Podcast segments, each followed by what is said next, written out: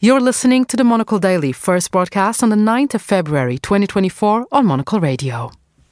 The Vladimir Putin interview, as seen by Europe's most skeptical audience. Carnival gets underway in Rio, and Italy shows its Eurovision hand. I'm Andrew Muller. The Monocle Daily starts now.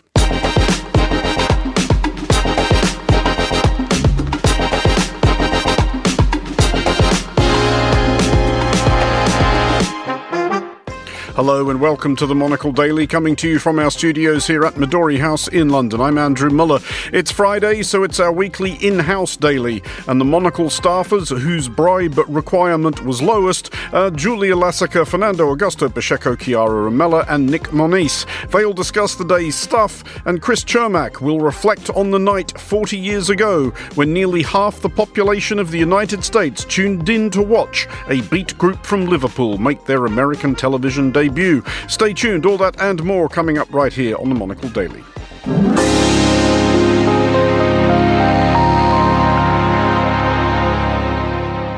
This is the Monocle Daily. I'm Andrew Muller, and we will start in Ukraine, where it is safe to assume that two principal topics of conversation have dominated the last 24 hours. One, the dismissal of popular General Valery Zaluzhny as Commander in Chief of Ukraine's armed forces by President Volodymyr Zelensky, and the dutiful stenography of the delusions of Russian President Vladimir Putin undertaken by former Fox News blowhard Tucker Carlson, from which the chief takeaway, adumbrated by Putin while Carlson and squinted like a golden retriever being shown a Rothko was that Poland started World War II. In 1939, after Poland cooperated with Hitler, it did collaborate with Hitler, you know? Well, it's an interpretation. Uh, joining me with more is Monocle's researcher Julia Lassica. Um, first of all, Julia, would many of your friends and relatives in Ukraine have been tuned into this? Absolutely. It's a really big moment for very bad reasons. but it was also a moment for humor. You know, you have to deal with a terrible situation and you have to be able to laugh at it in order to kind of process what is actually happening. In that, an American journalist truly went to Russia and he did not ask a single difficult uh, yeah, question. J- journalist is doing a lot of heavy lifting. Well, there. exactly, propagandist. or as Putin said himself, an entertainer, because of course he embarrassed Car- uh, Tucker Carlson. He embarrassed him and said, you know, what is your talk show? It's just an entertainment thing. Uh, well, he wasn't wrong there, even if he was wrong about the causes of World War II. Um, as you alluded to, uh, there a lot of Ukrainians did respond with the kind of uh, baleful humour which the world has come to admire in the last couple of years. But uh, did anything really leap out at you among the many Ukrainians queuing up to amuse themselves? Yes, absolutely. My favourite post was from Volodymyr Dymchenko. He's a soldier and activist on the front line at the moment. And he tweeted and said, I'm glad Tucker went to talk to this idiot so that now everyone can see who we are dealing with. Putin is not a charismatic supervillain, but a stupid taxi driver who bores you with tales about how reptilians are taking power on our flat Earth, which I think sums it up beautifully. Uh, it's not far from the truth, though, because uh, quite a lot of the first half hour or so of the interview was consumed by uh, Vladimir Putin outlining, as he saw it, the history of the Russian and Ukrainian nations from more or less the dawn of time to the present day. Um, but did he actually say, I mean, I may have nodded off at various points, did he actually say anything during that that we hadn't heard a hundred times before? No, absolutely not. You know, he's recycling the same points. He made these points on the eve of the invasion on the 23rd of February, just as he was about to give the go signal for Russian troops to pour over the borders into Ukraine. He's made these, he wrote that infamous essay about Ukraine and Russia, the brotherly nations, the destiny for us to be one big happy family together, um, which he published back in September 22, oh, September 2021. Mm. Um, and, you know, these are just variations of interviews that he's done over the years, including with Western journalists, where he repeats one and the same lie, which is that there's this historical destiny binding our two countries together and a very warped view of our histories. I mean, does it strike you that this point of view has always been quite a common thing in Russia, or whether this is something Putin has cooked up by himself? Because if, if you think of this in the year of our Lord 2024. This is no more or less weird than meeting a British person insisting that, you know, the Republic of Ireland should still be part of the United Kingdom, or a French person who thinks they should still possess Algeria. Absolutely. This is actually, unfortunately, very common amongst Russian thinkers, Russian intellectuals. If we look at the beginning of the 20th century with the, now I sound like Putin, going back to the dawn of time. But if, if, if you look, could keep it to less than 30 minutes. if we if we look to the beginning of the 20th century when many Russians were exiled because of the um, revolution, the communist revolution, many of them went to Western universities and there they started to preach the same idea of history. The Kievan Rus is the beginning, which is the ancient um, um, civilization that was in Ukraine, was based in Kiev that that's the beginning of the Russian nation. And so that's the kernel. Although Putin kind of goes off on his own tangents, that's the kernel of tr- of of lies actually that Russians are clinging to. It's their way of showing that their civilization, their society actually is older than a few hundred years. And Ukraine gets entangled in this because, of course, if that's where they began, then Ukraine, of course, must be theirs too. Well, let's look at the other big talking point in Ukraine the last couple of days, which is the, the long rumoured but now actual dismissal of uh, General Valery Zaluzhny from his position as Commander in Chief of Ukraine's armed forces. He is, as I understand it, a popular fellow in Ukraine. So, uh, how have to generalize wildly about a nation of 40 plus million people. How have Ukrainians been absorbing the news? Actually, it's funny you say to generalize, you know, but actually, in a time of war, when everyone is faced with the same existential mm. threat, people tend to just generally have the same reaction, really. My family, friends of our family, you know, general figures in the public sphere, everyone was sort of saying that this felt again like the 24th of February. It was this in, in feeling of total de- demoralization that the challenges that you are faced with are almost impossible to deal with. And in some ways, it's worse because then there was that feeling, and then immediately there was that strength and that unity. But what Zaluzhny really represented for Ukrainians, he was the most dignified leader of Ukraine in the last few decades. I mean, there have been notable exceptions but he really shone his dignity, his appreciation for Ukrainian culture, for the Ukrainian spirit, this calmness that no one else could capture. And so, him being removed was such a blow to Ukrainian unity in many ways. Of course, we're going, you know, Ukrainians will try to recuperate, they will try to rally again, but that was a real, a real, a really difficult blow. Uh, President Zelensky is presumably well aware of the regard that Ukrainians have for General Zelensky, so one assumes he has not taken this decision lightly. Do do we know what they have actually fallen out about? I think uh, it's difficult to say, of course, because we don't know inside. But from everything, from all the reports and all the rumors, it seems like it's an ego move. Zaluzhny's approval ratings are stable, they're incredibly high, whereas Zelensky's are slipping because people can see the sort of mistakes that are being made. And also, it's a natural thing once you've been leading a country as a politician. Mm-hmm. Of course, you will become less popular over time, and there's nothing surprising about that. The gloss is kind of fading.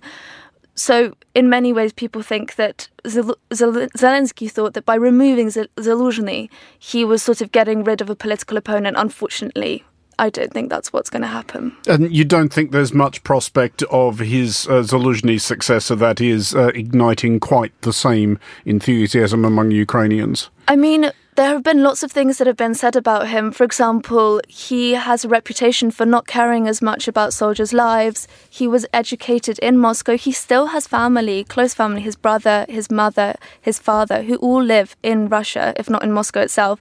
And so there's a, it's a lot harder to rally around a figure who came from. And although, of course, he has been at the forefront of all the you know, of all the um, operations to liberate Ukraine, and I, I don't want to say don't doubt his integrity for one second, but it's he's not as easy to rally around.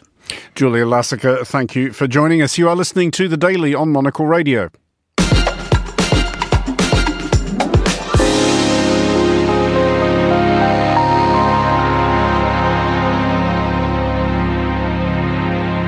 You're listening to The Daily on Monocle Radio. That was a quick changeover. It's like a Formula One pit in here. Um, it is now time for some urbanism and design news. And for that, I am joined by Monocle's design editor, Nick Monisse. Um, Nick, I'm not seeing in this running order an absolutely flagrant plug for, plug for plug, for, plug, for plug for some nonsense project in Perth. I mean, I. I can do that. Do we want to build towards that? I mean, you sp- you started with Formula One, Daniel Ricciardo, uh, a great Formula One driver from Perth, Western Australia. Oh God! Um, you've got to. Okay, we, we We've do- got the plug-in. Okay, we're done now. We, We can do. move. Okay, do we have a nonsense Perth story in our back pocket here if we need it? I don't, but I can. I Uh, let's see. yeah. okay. Okay. Let me. Uh, Let me. We're going to start with the downtowns of the United States, and this this this concern Hmm.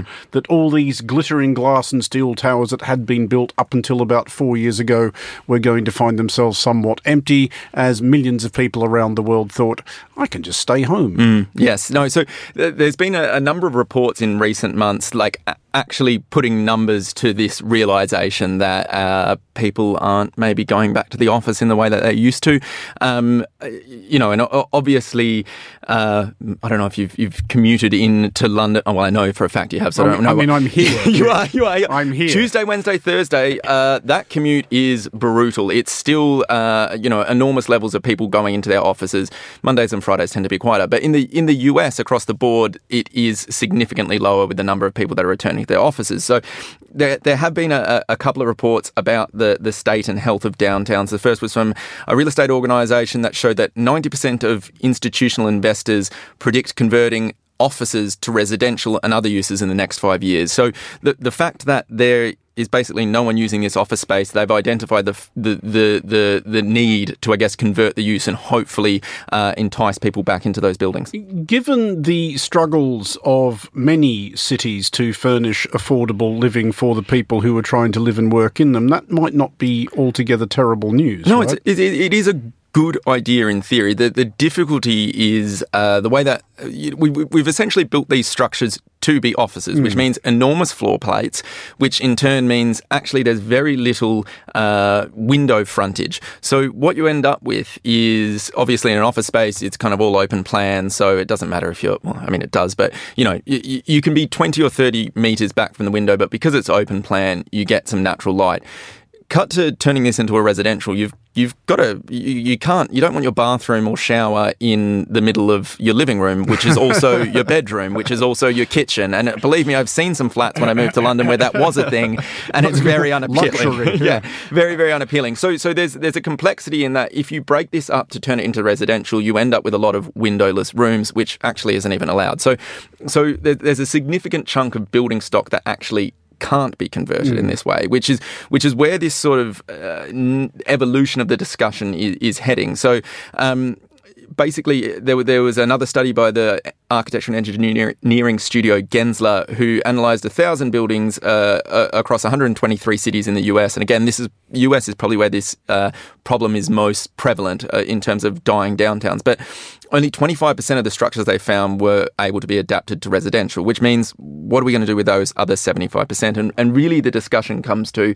Um, and, and, again, this has been flagged by several commentators and, and analysts from McKinsey to PIMCO, which is uh, Allianz's development arm. But basically, we've got to find a way to make people want to commute. So, what, what what's a building going to offer you that's going to make you want to commute to it? Is it introducing things? Do we do we basically need to restructure our offices? Do do gyms become a given thing? I mean, that certainly wouldn't entice me, but for some people, uh, that is. I'm genuinely like a potato with toothpick stuck in it. That's sort of my body shape. Uh, maybe too uh, strong of a visualization there, but the, the the the increasing and diversifying the offering in these office buildings seems to present itself as the best solution, and, and that that comes back to you know investing in everything from good lighting to good furniture to maybe mixing in a, a restaurant in there. It's it's really you know we talk so much about mixed use developments, but it really perhaps the solution is is uh, you know a mixed use building where you're going to want to not be at home sitting in your pants at your kitchen table, uh, tapping out your columns, which I know is exactly uh, how you operate. Um, so I don't know if that's another strong visual that we want to leave. It is, it is. Um, a strong visual, he said, grasping for the seamless link, is something being contemplated by the authorities at Florence Airport, Nick. I think we just about landed that.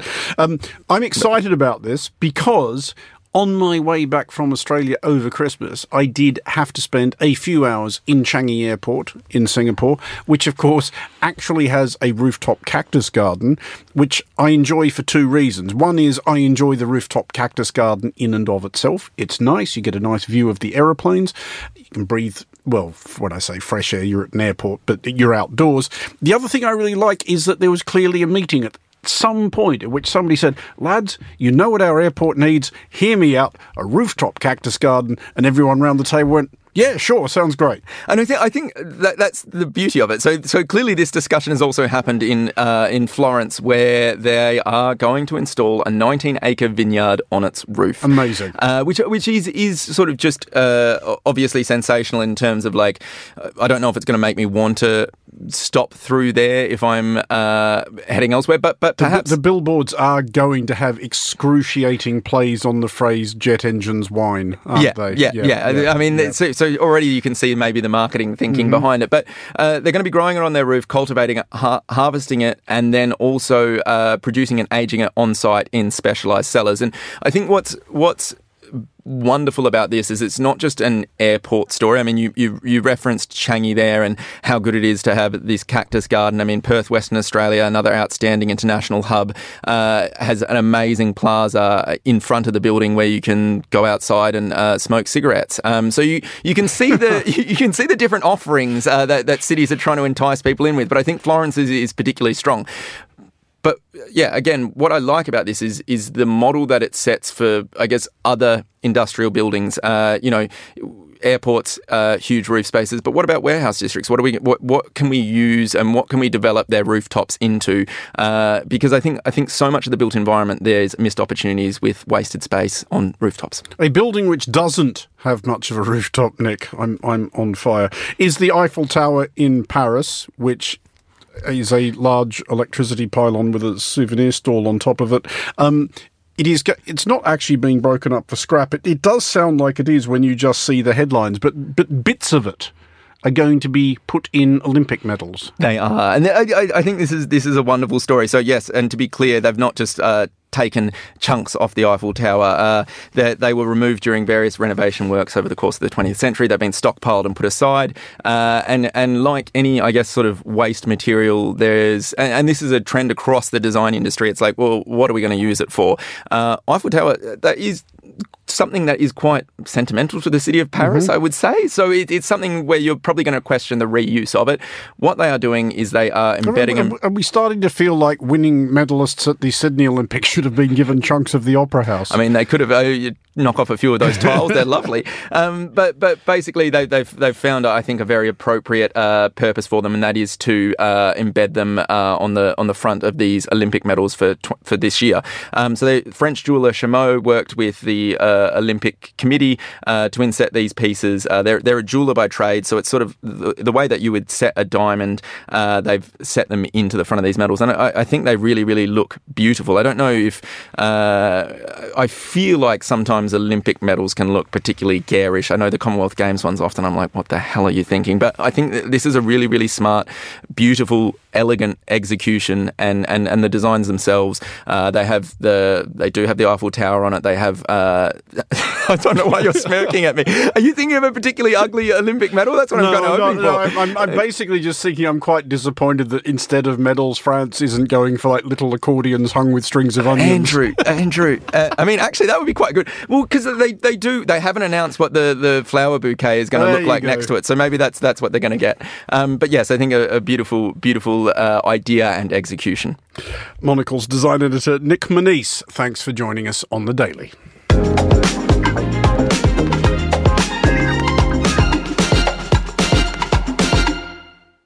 That was an even faster changeover. Uh, you are listening to the Daily on Monocle Radio, and Carnival, it says here, begins today in Rio de Janeiro. And joining me with what I suspect is basically an extra instalment of his weekly global countdown, smuggled in under another name, is Monocle's senior correspondent, Fernando Augusto Pacheco. Fernando, welcome. Welcome, and uh, you're very right. That's kind of another installment of the global God. countdown. Um, Slightly different. It says here also, Fernando, I have some prompts of things I'm supposed to argue about. About, argue. Uh, well, we might get to that. That I'm supposed to ask you about. They are nudity, top songs, and biggest trends. Which one do you want to do first? Shall we start with nudity? Because Let's I- start with nudity. I think that's very important uh, because I actually, you know, I, I, wrote a piece which should be out in the next days, I believe.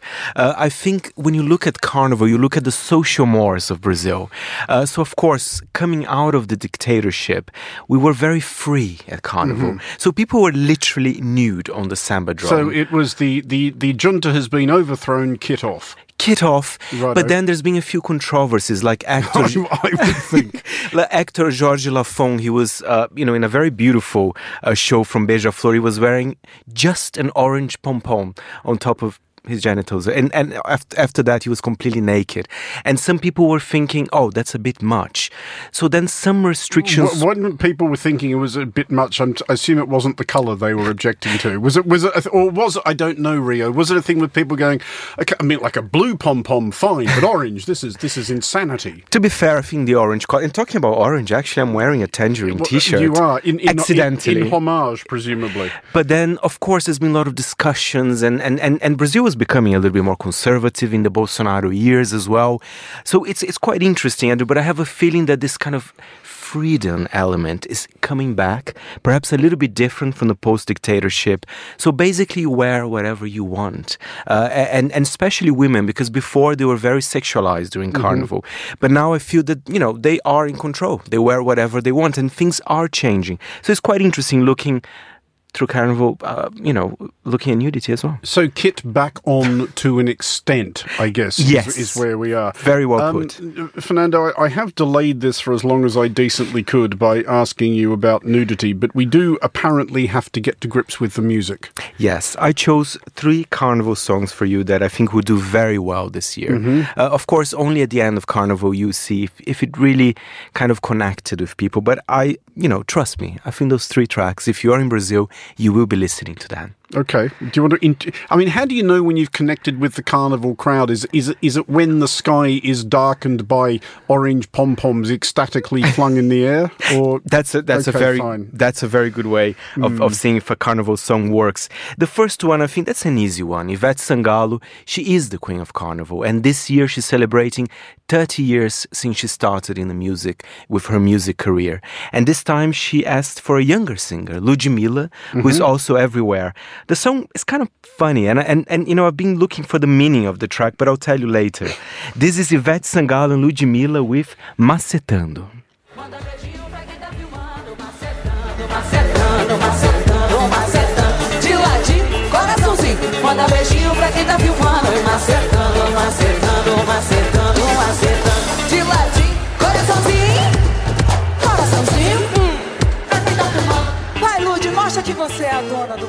Am I writing, imagining, Fernando, that the other two tracks you've chosen for us are not going to sound hugely dissimilar? There are a few differences, Andrew. there are a few differences.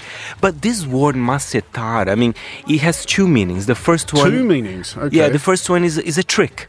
When you play a trick with someone. Okay. The other meaning is very sexual. So you can think whatever you want. Why not both? Exactly. Uh, very big hit uh, this year, Macetando. Okay. Uh, the next one.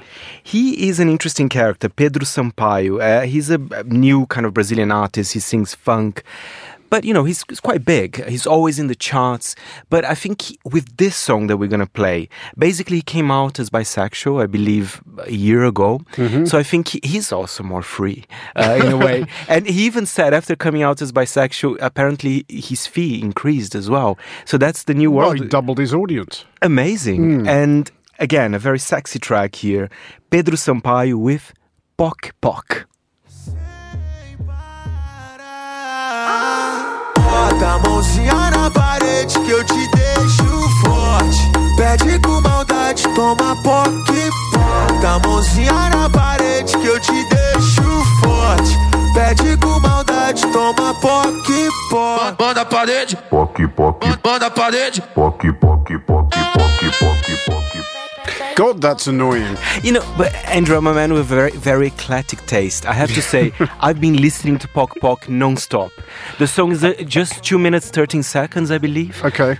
very sexy, easy to dance. I'm a big fan. Is, is, is, is there a meaning, even one meaning to this, never mind two? Well, if you look at the video, I mean, he's kissing a Brazilian actress, Deborah Secco, but he's Mm-hmm. also kissing a man.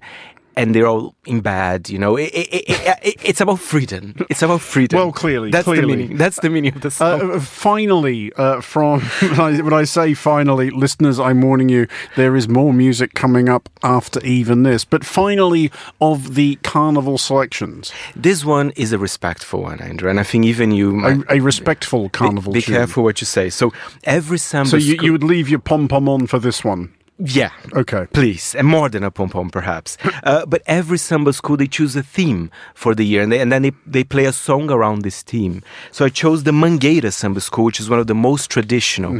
And this samba, which we're going to listen, is a tribute to one of the most legendary Brazilian singers, Alcione. It's titled "The Black Voice of Tomorrow." She was she's 76 now, still alive, still s- dancing uh, during carnival. It's a beautiful track and more traditional. So if you like traditional samba, this is your time. Shall we have a listen? Why not? Eu sou Alcione, a negra voz do amanhã.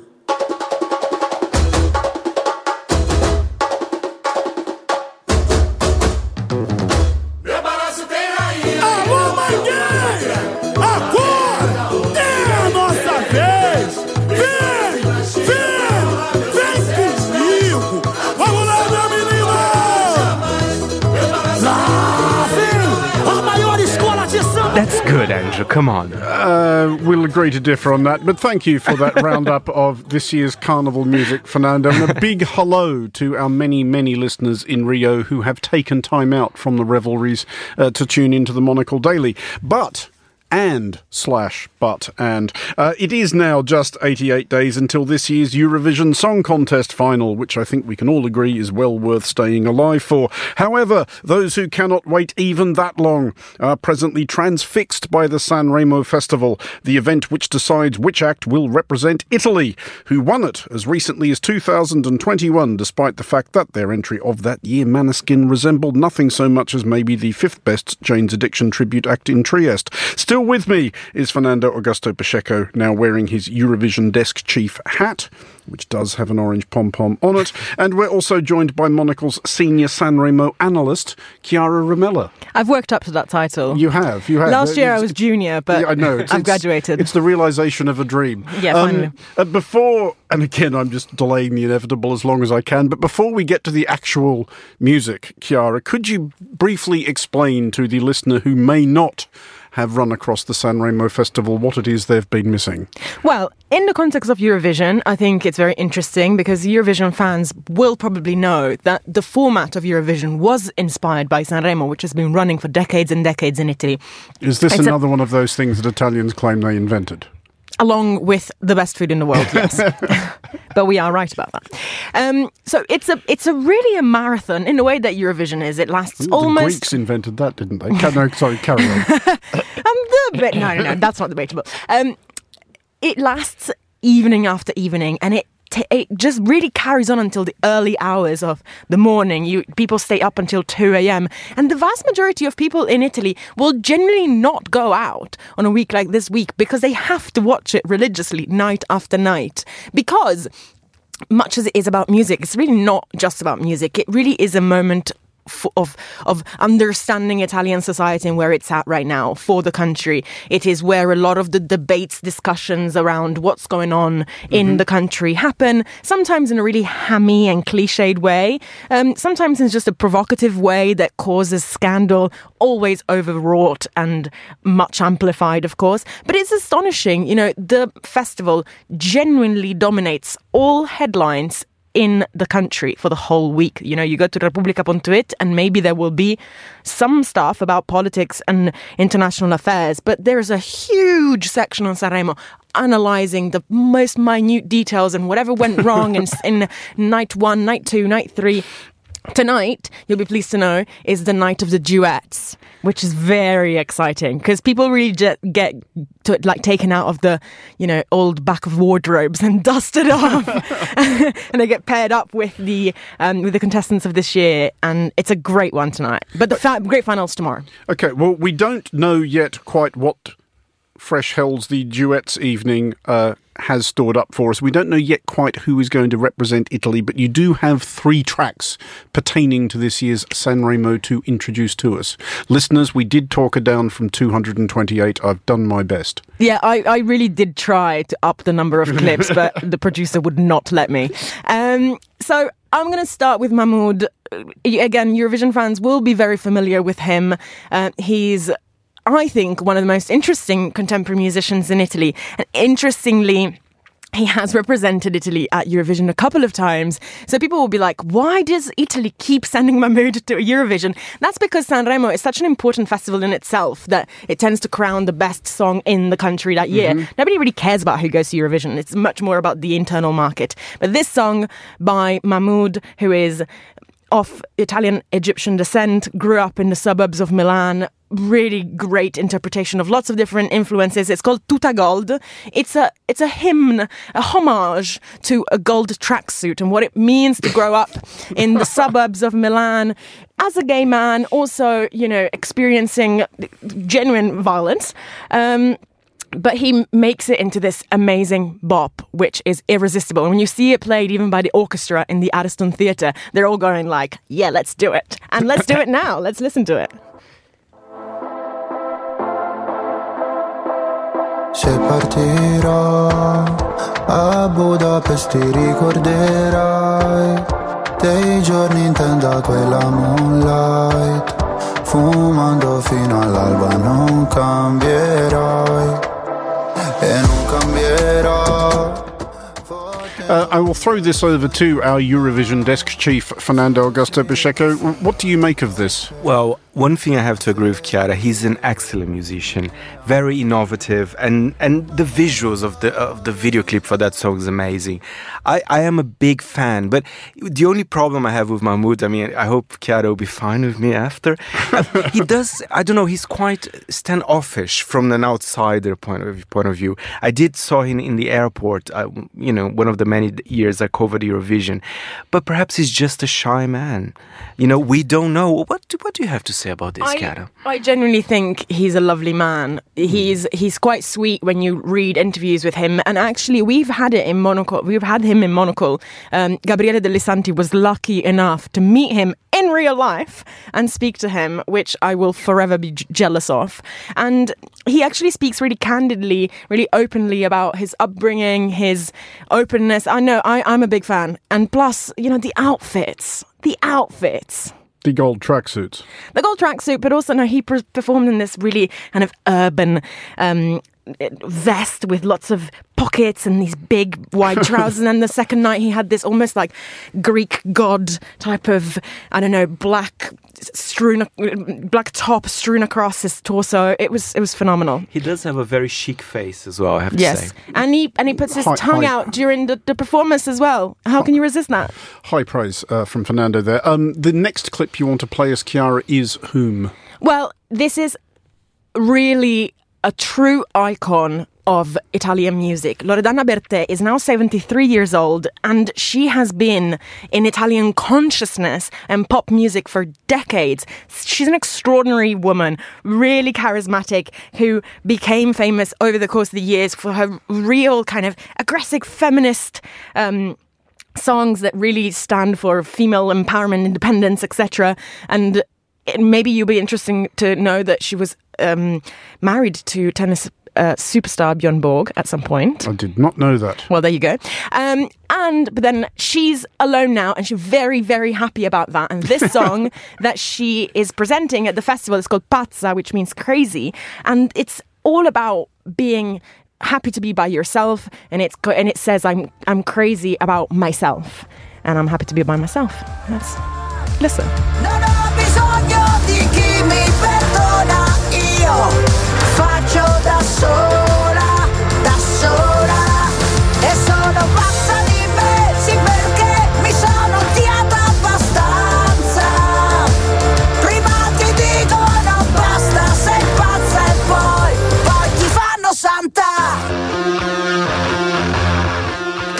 Fernando, very quickly from you, do, you, do you approve of this with your Eurovision desk chief hat on? Very much. I want Loredana for the win. She, as Chiara was saying, What an icon. And we need more 73 year olds in Eurovision stage. Enough of those youngsters, you know.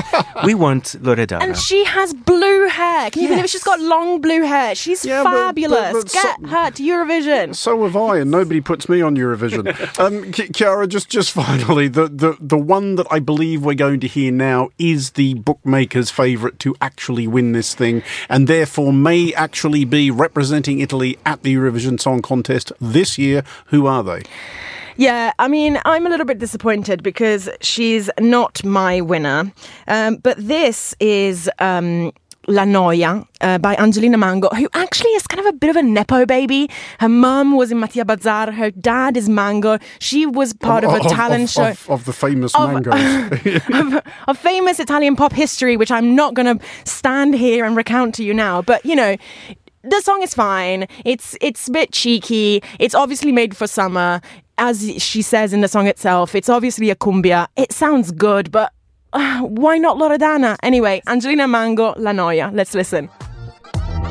La noia, la noia, la noia. Muoio senza morire in questi giorni usati. Vivo senza soffrire. Non c'è croce più grande. Non ci resta che Uh, Fernando, as people who ever walk past your desk well know, you are something of a fan of the classic Italo pop summer banger. Um, where do you rate this one? It's okay. I I'm, I don't think it's bad at all, but I mean, It's, it's no boys, boys, boys, summertime oh, love, though, is it? God no. What is? what honestly, exactly? What is? what is? But so Loredana is my favorite. That's what I have to say. But yeah, Angelina is the favorite. But there might be surprises, right, Chiara? I, think Loredana is now the ninth in the bookies, so Okay. anything could happen. Let's wait until Saturday. Well, I, I- mean, can we though? Can we though? Uh, Chiara Ramella and Fernando Augusto Pacheco, thank you both for joining us. Finally, on tonight's show, the British musical invasion of the United States began 60 years ago tonight when the Beatles visited New York City and played on the Ed Sullivan Show for the very first time with a whopping 73 million Americans tuning in. The anniversary is being celebrated at the Chrysler Museum in Norfolk, Virginia, which is hosting a special exhibition of Paul McCartney's own photographs from that first US tour. Monocle's Chris Cermak reports. Ladies and gentlemen, the Beatles. Those deafening screams you're hearing is for the first ever Beatles performance in the United States, 60 years ago today on The Ed Sullivan Show. A seminal moment of American history and in the lives of countless teenage girls who were watching that night, including one Virginia Scozzeri. And now our Beatles expert, Miss Mom. who also just happens to be my own mother. Virginia Scozzeri, aka Miss Mom, was sitting in front of her television screen that night in Massapequa, New York, just 13 years young. Do You remember the first time you saw the Ed Sullivan Show? Oh, yes, of course. When the Beatles were on, of course. We were all just absolutely wild. It was just wild. I think you couldn't speak watching them. You just screamed and cried, and yeah, that was all you could do.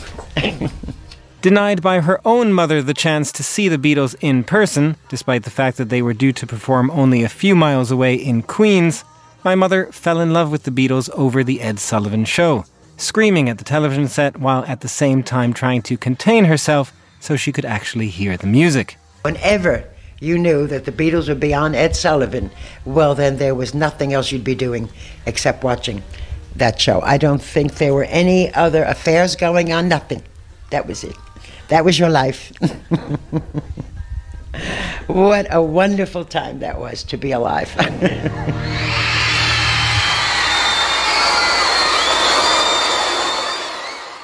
In all, some 73 million Americans tuned into The Ed Sullivan Show that night, each in love with one of the four Beatles.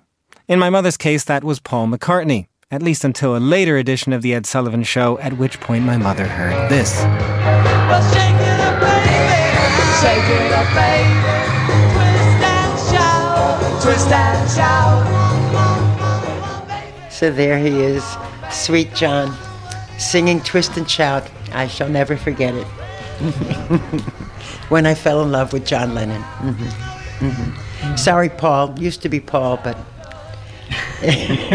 Now, Sir Paul may have lost my mother's affections, but he is the architect of an exhibition in the United States, where the 60th anniversary of the Beatles tour is something to be celebrated this week. I'm a big fan of rock and roll music, even though I was uh, just born when when the Beatles came to America. They were part of my musical consciousness from almost from the very beginning. So that, that I thought, wow, we've got we want to be part part of something bigger here and, and celebrate that. This is Erik Neil, director and president of the Chrysler Museum of Art in Norfolk, Virginia. The Chrysler Museum is hosting an exhibition of Paul McCartney's own photographs from that first tour of the United States. Launched at the National Portrait Gallery in London, the Chrysler Museum marks its first stop in the US. The exhibition's been quietly live since early December, which is when I visited, but its proper opening is happening this week.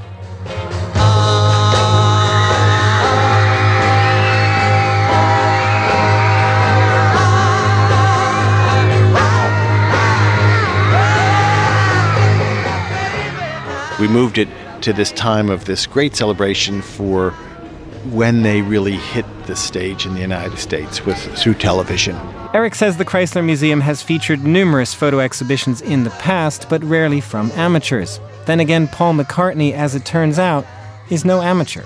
When I was sh- shown the sort of the précis, or the synopsis of the show, I was struck immediately about really how good the photographs were. That it's not just the nostalgia of the piece, but there was something. This is an artist at work, and this is a, an avenue of expression for him uh, that maybe he didn't fully investigate in the course of his life, but there you could see that he has this this, this ability to capture people and moments, and he's interested in, in human beings.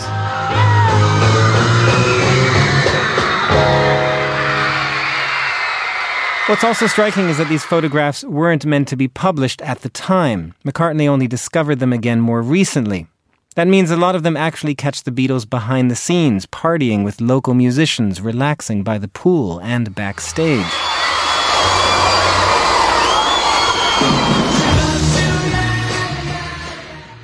So the the candid moments, you see Paul, you see John with his glasses on. Again, John did not want to be seen publicly with his glasses on. He didn't like them, and he didn't like having to wear glasses.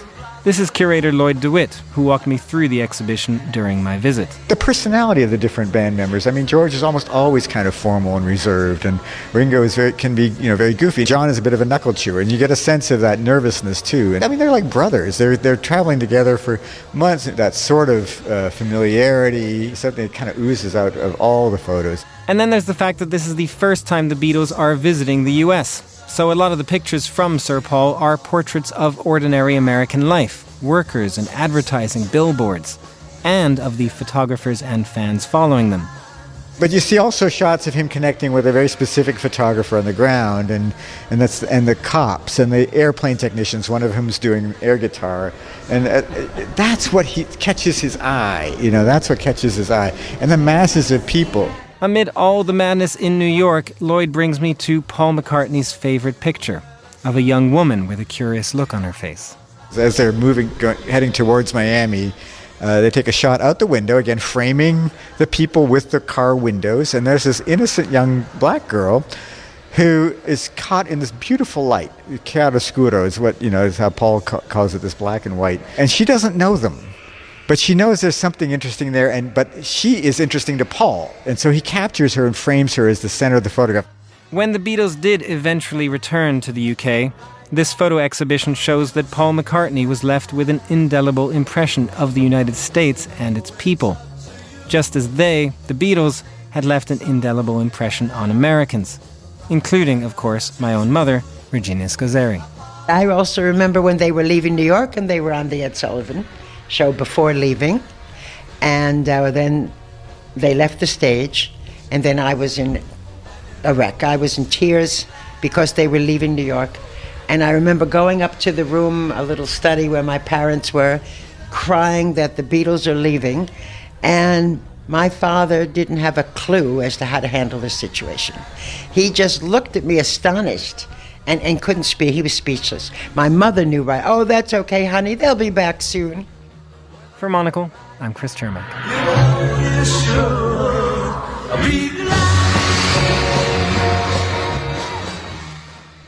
Thanks, Chris, and Chris's mum. That is all for this edition of the Monocle Daily. Thanks to our panelists today Julia Lassica, Nic Monisse, Fernando Augusto Pacheco, and Chiara Ramella. The show was produced by Carlotta Ribello and researched by Neoma Ekwe. Our sound engineer was Lily Austin, with editing assistance by Steph Chungu. I'm Andrew Mueller here in London. The Daily is back at the same time on Monday. Thanks for listening.